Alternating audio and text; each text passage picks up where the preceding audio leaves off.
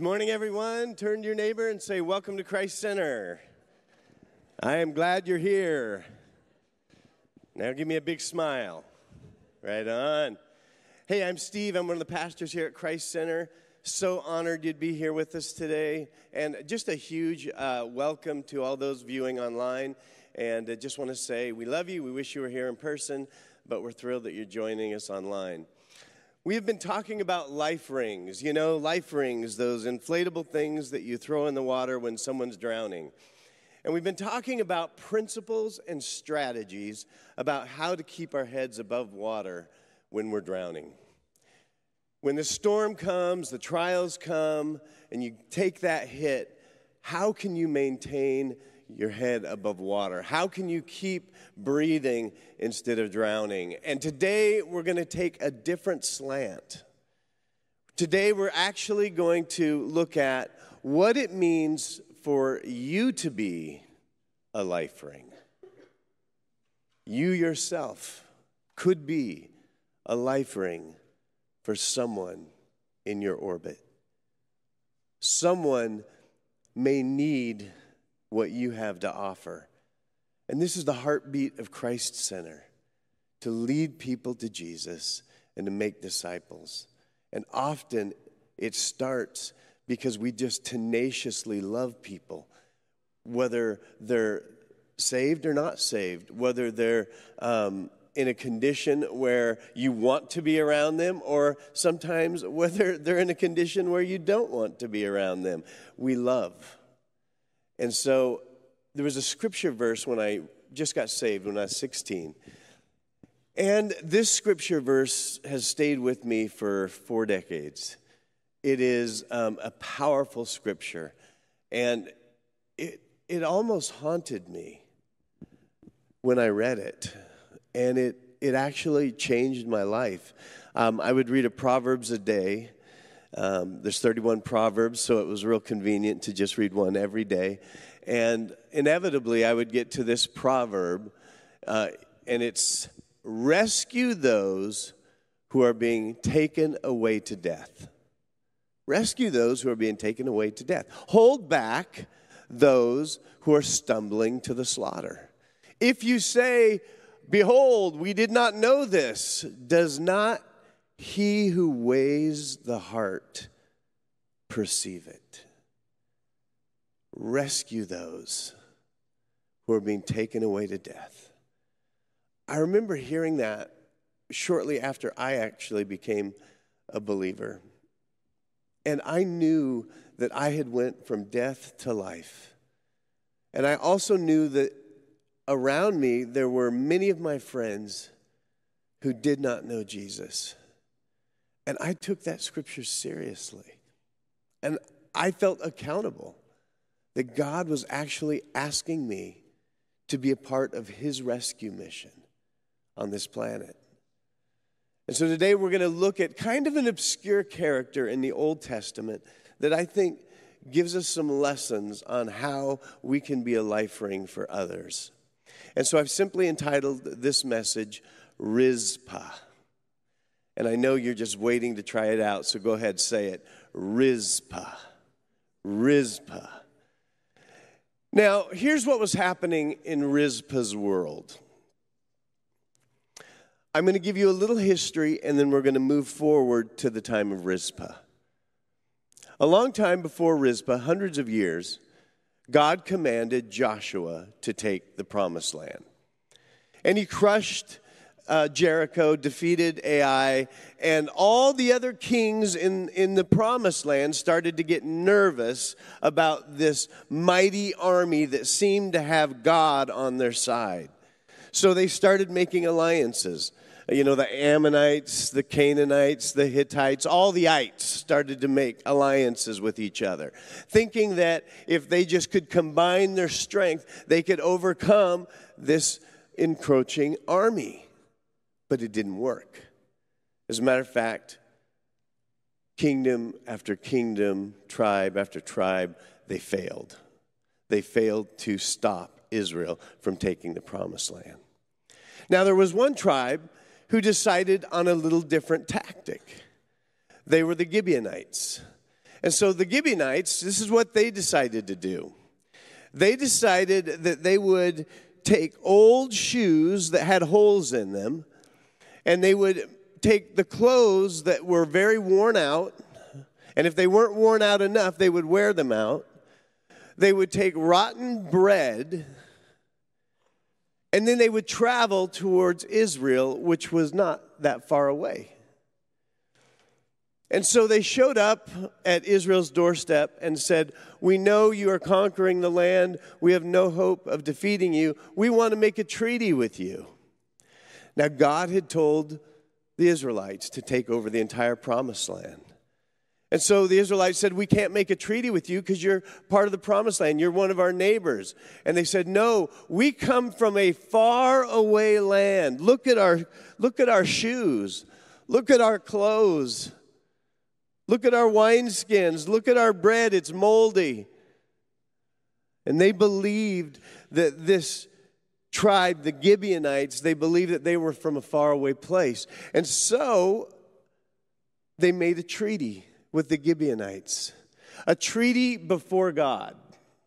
Now, they didn't consult God, but they made a treaty before God that there would be peace between them and the Gibeonites. Well, the Israelites found out that the Gibeonites had pulled one over on them. And so they decided to make them all temple workers. And so now there was an oath that they couldn't harm them, but instead they just became workers in the temple. And this went on for years years and years, hundreds of years. There was peace between the Israelites and the Gibeonites. And then one day there arose a king. And guess where he came from? He came from Gibeah. He was a Gibeonite. And this king was so excited that during his coronation, he wanted to go back to Gibeah and show his own people that he was the king. And he was so excited to do this, and he expected them to finally say, You're an amazing person, and pay him homage and honor him and respect him. But when he did, they laughed at him, they ridiculed him, they made fun of this new king. And he hated that. He hated them for it. And so, this new king, his name was King Saul. He had his own wars to fight against the Philistines. He had his own battles, his own demons to face. And he started turning away from the ways of God. As a matter of fact, he even broke a treaty that was made before God with the Gibeonites. And so he started executing the Gibeonites, slowly, methodically killing them, disregarding that he had made a treaty before God to protect them. Well, shortly after murdering the Gibeonites, this king and his son David, by the way, David, uh, David the king, was, would soon become king, had a, a, a best friend. Um, he was like a soul brother. His name was Jonathan, and he was the son of King Saul. And so King Saul and Jonathan were out on a raid against the Philistines, and it says that they were killed in battle. And now David was going to be king. But when they killed Saul and they killed Jonathan, it says that the Philistines hung them up in a tree, impaled them in trees. Cursed is anyone who hangs on a tree, the Bible says. And there they were. And so some of the Israelites came in and they, they took the bodies down and they buried them under a tree in Jabesh. And I want you to remember this. No great kingly funeral, no amazing celebration of life.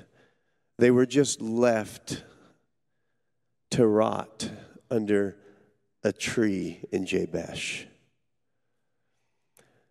And so David now is king, and he inherits the kingdom. New hope, new vision. There's going to be prosperous days ahead, except what had happened toward the end of King Saul's journey when he started killing the Gibeonites is that the land fell under a curse. And so now there was a drought in all of Israel. And that drought went from day to day to week to week, month to month, year to year. Animals were dying, people were dying. It was horrific. And when David became king, he not only inherited a kingdom, he inherited a curse, a drought. And after a long time, it says he inquired of the Lord.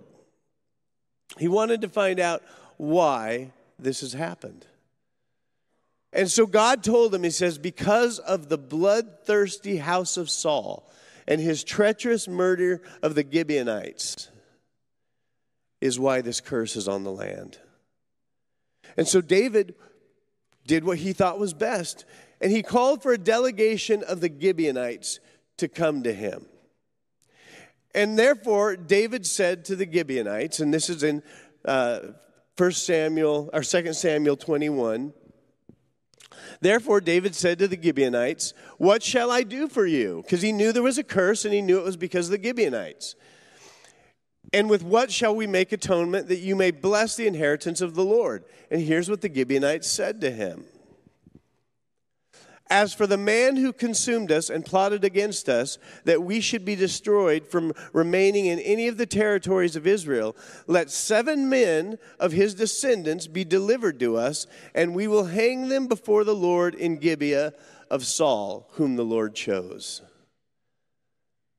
And so now, this delegation of Gibeonites is saying, We want seven descendants from King Saul. And the king said, I will give them. And it says they hung them on a hill before the Lord. So they fell. All seven together were put to death in the days of. Rizpah took sackcloth and spread it for herself on the rock. From the beginning of harvest until late rains poured on them from heaven. And she did not allow the birds of the air to rest on them by day, nor the beasts of the fields by night. And David was told what Rizpah, the concubine of Saul, had done. Then David went and took the bones of Saul and the bones of Jonathan his son. Remember, they were in Jabesh under a tree to the country of Benjamin and Zelah in the tomb of Kish his father. So they performed all that the king commanded. And after that, God heeded the prayer for the land. And the curse was lifted and the rain fell. I want to talk to you today about Rizpah. Rizpah demonstrated unconditional love. She's a mom. She's a mom, and two of her sons are taken from her. And they're killed. No doubt she watched, she was there. What mother in here could bear to watch that? and she saw two of her sons killed. And it says that she so loved them that she chose to go to where they were hanging and plan herself. I want to ask you a question.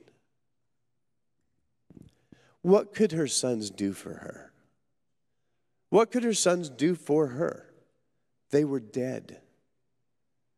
They could do nothing for her. And yet there she was, refusing to leave, staying next to her sons. The Bible says in Luke, but when you give a banquet, invite the poor, the crippled, the lame, the blind, and you will be blessed. Although they cannot repay you, you will be repaid at the resurrection of the righteous. What Jesus is saying here is his love is so powerful in us that, unlike physical and other kinds of love, it goes out never to get anything coming back to it. It's like an arc, a rainbow. It goes out, but it doesn't come back. It just goes out to give. Love ever gives, lives, and outlives. It ever stands with open hands, and while it lives, it gives, for that is love's prerogative to give and give and give. If you want to be a Rizpah, are you willing to love people unconditionally? Are you willing to love them when they can do nothing for you in return? You see, sometimes God asks us to love people that we would not choose on a normal day to love. Some of it, it's our spouses on certain days. Can I get an amen? You're all very wise. I didn't hear a single amen out there. But some days we have to love our spouses unconditionally. But let's face it, in that relationship, it's give and take. But what about Rizpah? What about she's a life ring to some people that can never repay her back? And sometimes God is going to call you to love someone. He's going to put it on your heart to love someone, to love that student in your class, to love that kid on your team, to love that family member that's irritating you, to love that fellow church member that has the opposite viewpoint as you, to love whoever. God has asked me to love some pretty crazy people. As a matter of fact, there's times I go, God, did I hear you right? And yet, God has rewarded me for loving unconditionally in ways I can't even begin to understand, in ways I could never even convey. There is something about when you love with a God kind of love, an unconditional kind of love, without expecting anything in return, something happens in that individual. But that's what Rizpah did. She loved. Let's never forget that Jesus saw us at our worst and gave us his very best. The other thing Rizpah did is she made her bed. It says she took her sackcloth and she laid it on the rock. She just laid it there. Why would she do that? I'll tell you why because she wasn't going anywhere. She was going to lay there as long as it took. And that's exactly what she did. She made her bed. You see, if you're going to be a Rizpah, then you have to make your bed. You have to say, I am in this for the long haul. There have been people that I have been praying for for 40 years. 40 years. I'm waiting for God to do something in their life. I made my bed, and I'm going to keep praying for them until the Lord calls me home. Some people, I pray, and boom, it seems to happen immediately. Some, most of the time, there's about a five year lifespan on a prayer for someone. I, I don't see anything in, until about five years, and then all of a sudden, I just see some miraculous things happening in their life. But is God calling you to love someone unconditionally? Is He calling you to, in a sense, make your bed and say, I'm not leaving from this place. This is my post, and I'm not going anywhere. Listen, in a world that we run from one pleasure to the next pleasure, from one thing to the next thing, we're in a buffet culture. Sometimes God asks us to just be still and not move. Like he told Timothy Timothy, stand your ground. I know all the stuff's coming against you, but there's people that need you there in Ephesus. Stand your ground. Don't leave your post. Sometimes, Rizpahs, we just have to stay put when it's uncomfortable, when it would be easier to leave. God's calling us to stay put, to, to go for the long haul, to outlast the curse. Because guess what? Yes, it did rain. But that rain that was so good for everyone else was not so good for Rizpah. But she stayed anyways. And what this world really needs, it has a lot of drifters. What it really needs is some people that stand their ground and not be easily moved off their post. Rizpah confronted the curse. She confronted the curse. There are people that you know, and there are people that I know that it seems as though they're living under a curse. Every strategy of the enemy, every tactic is about attacking them.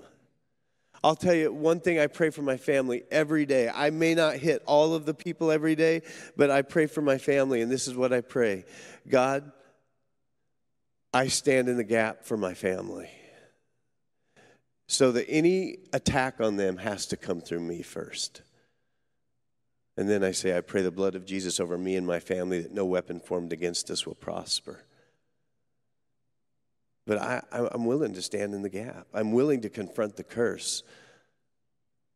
And sometimes when you are fighting for someone, when you're a life ring for someone, there's things going on in their life you don't even know about.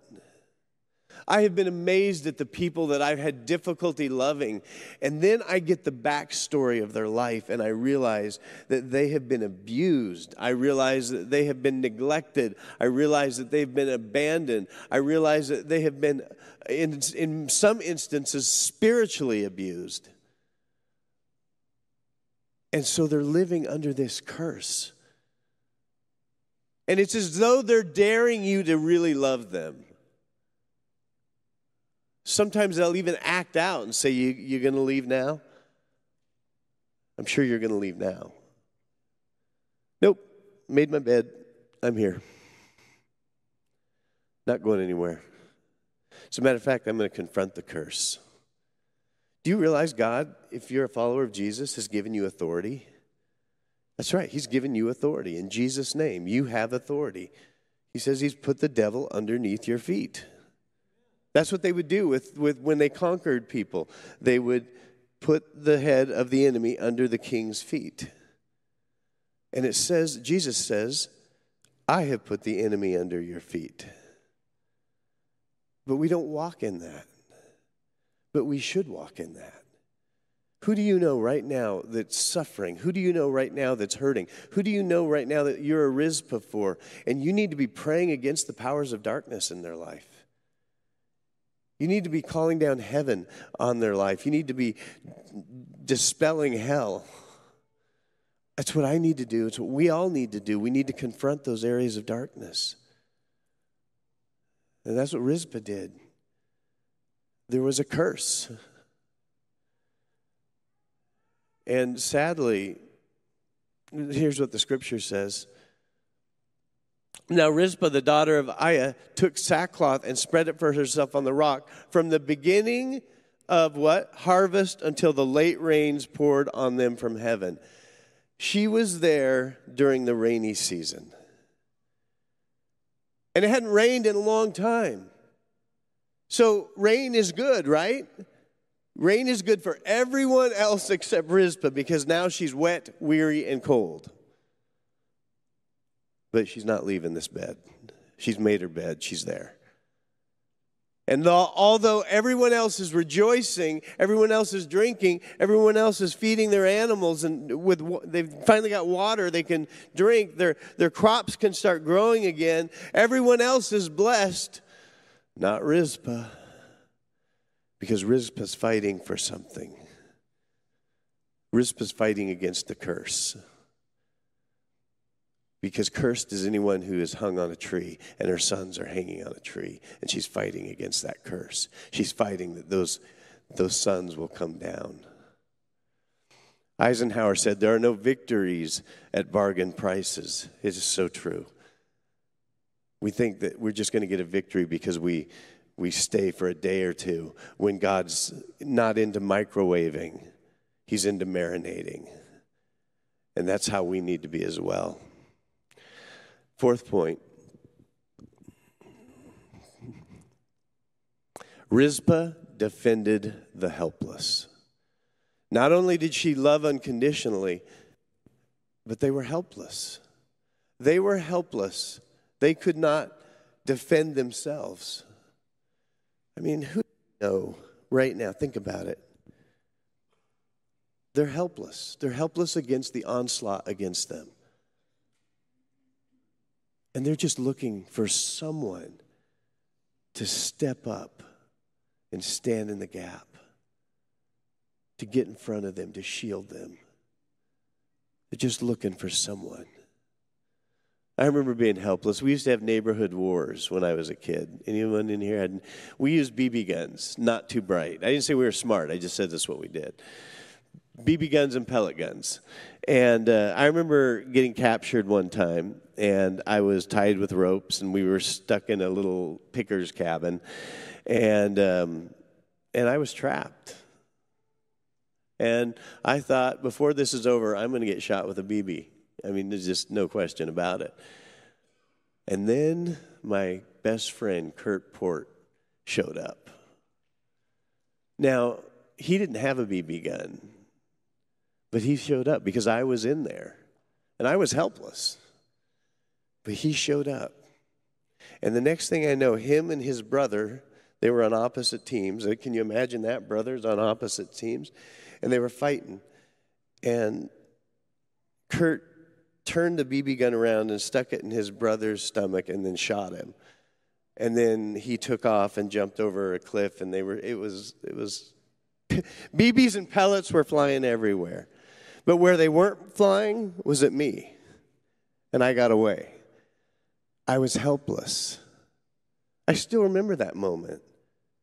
I mean, no one wants to get shot with a BB gun or a pellet gun, but he risked it. I was helpless. Think about it. These, these guys hung on these trees were absolutely helpless. But she stayed there. God says this, and I love it. He says, When I was hemmed in, you understand that? When I was hemmed in, uh, in other words, I was surrounded, you freed me. This is David talking. When I was trapped, when there was no way out, when I was helpless, you freed me. Boy, did he ever. Did David have to go through some bumps? Yeah. Did it happen overnight? No. But did it happen? Yes. And it happened so that David would be a good king.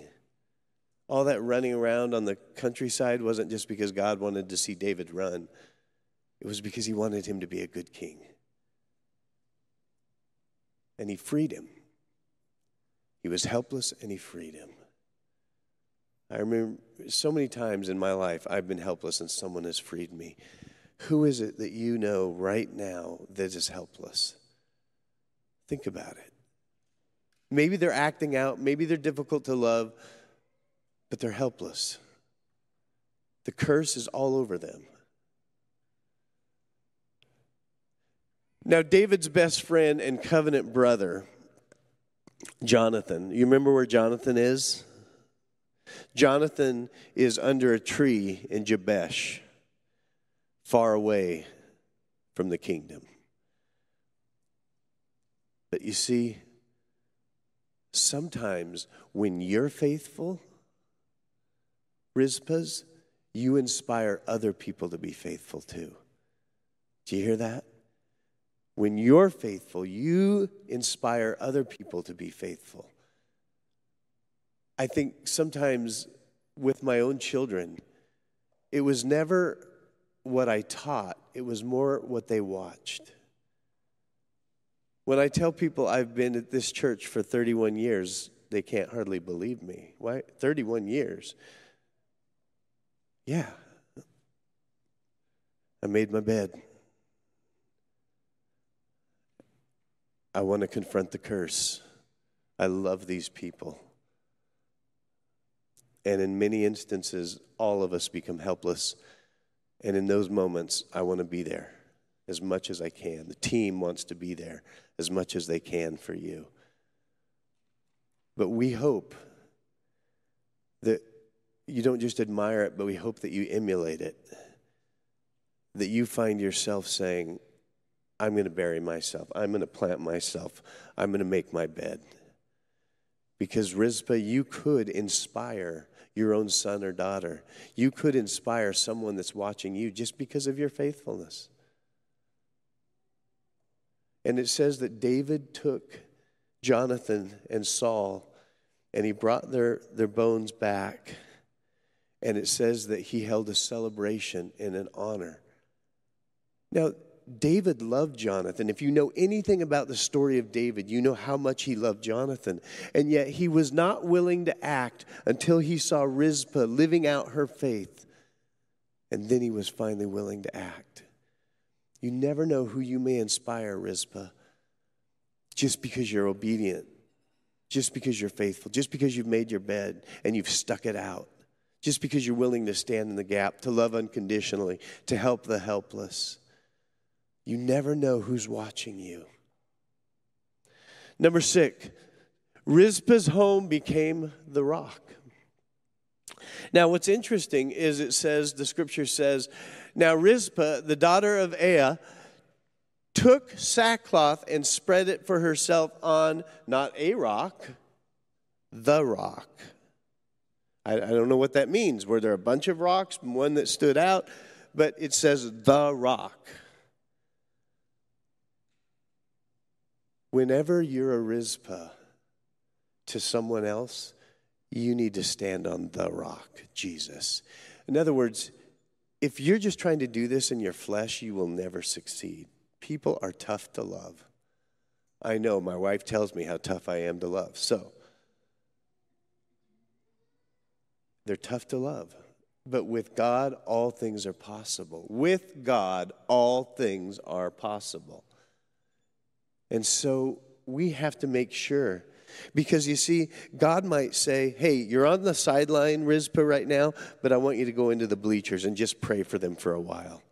See, God may move you from place to place, but you got to hear Him first. You got to be established on the rock. I remember uh, in Chelan at the state park, there was a young kid, and he was about halfway between the beach and the the uh, floating dock out there. And he was struggling. He was you could tell he was floundering. And so i went out and i had just gained all these lifeguard skills and i thought i'm going to give him a cross chest carry all the way back to the shore and i just couldn't wait to try it out. And i got up next to him and he clung onto me like super glue like gorilla grip I mean, I couldn't, I couldn't do anything. Now, they taught us if when someone thinks they're drowning, they're going to cling to you, and they could be a small child, but you better get away from them. And so I did. I pushed back and got away. And they say, now wait for them to flounder for a while and to get tired, then you go back in. So I'm sitting there and he's floundering, and I didn't like the idea of just watching him flounder. So I came up with a plan B, and they don't teach this in lifeguard training. My plan B was I just went under him, under the water, and I got on the sand, and I grabbed his, his legs, and I just started walking him to the shore. So all of a sudden, he looks like he's water skiing, you know. And I'm just walking him to the shore until finally I pop my head out and I can breathe again. You see, sometimes we think we can do it on our own, but we can't. They cling. It's hard to love. They do things that irritate you. That's why you need to be on the rock. That's why you constantly need to be looking at Jesus because he is the true visual of what it means to love unconditionally. And so this morning, as you think about being a Rizpah to someone, first make sure that you're established on the rock, that you're hearing from God.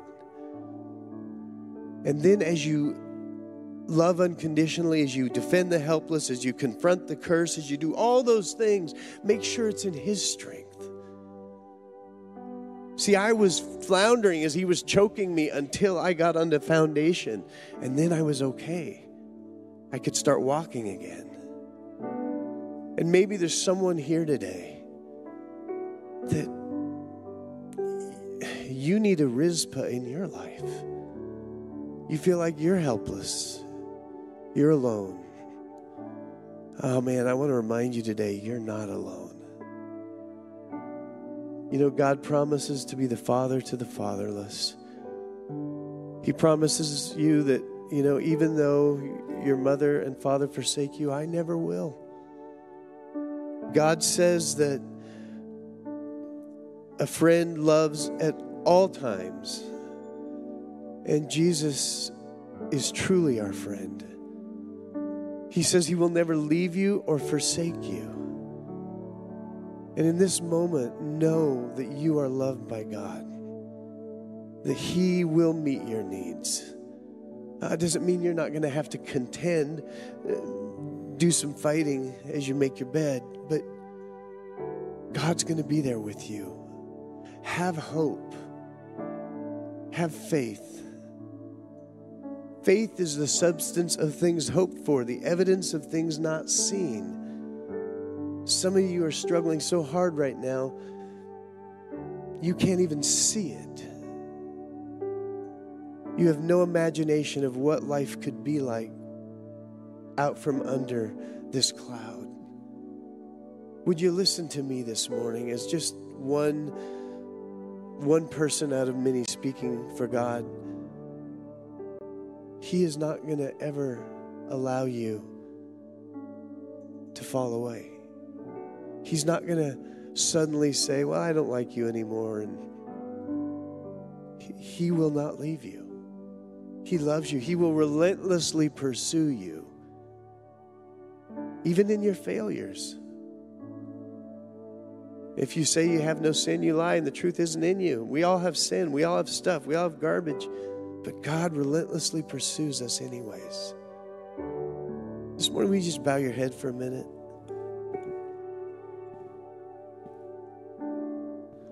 How many of you would say just this morning, gosh, I kind of feel like I need a Rizpah in my life? Just slip up your hand if that's you today. Come on. Yeah, that's it. Just slip it up. There we go. Father, you see the people in this building, Lord, that need you. They need you today. Oh, we, we need friends, we need Rizpahs in our life, but God, you are the one that will never disappoint. You are the one that will never walk away. You are the one that truly knows how to love unconditionally.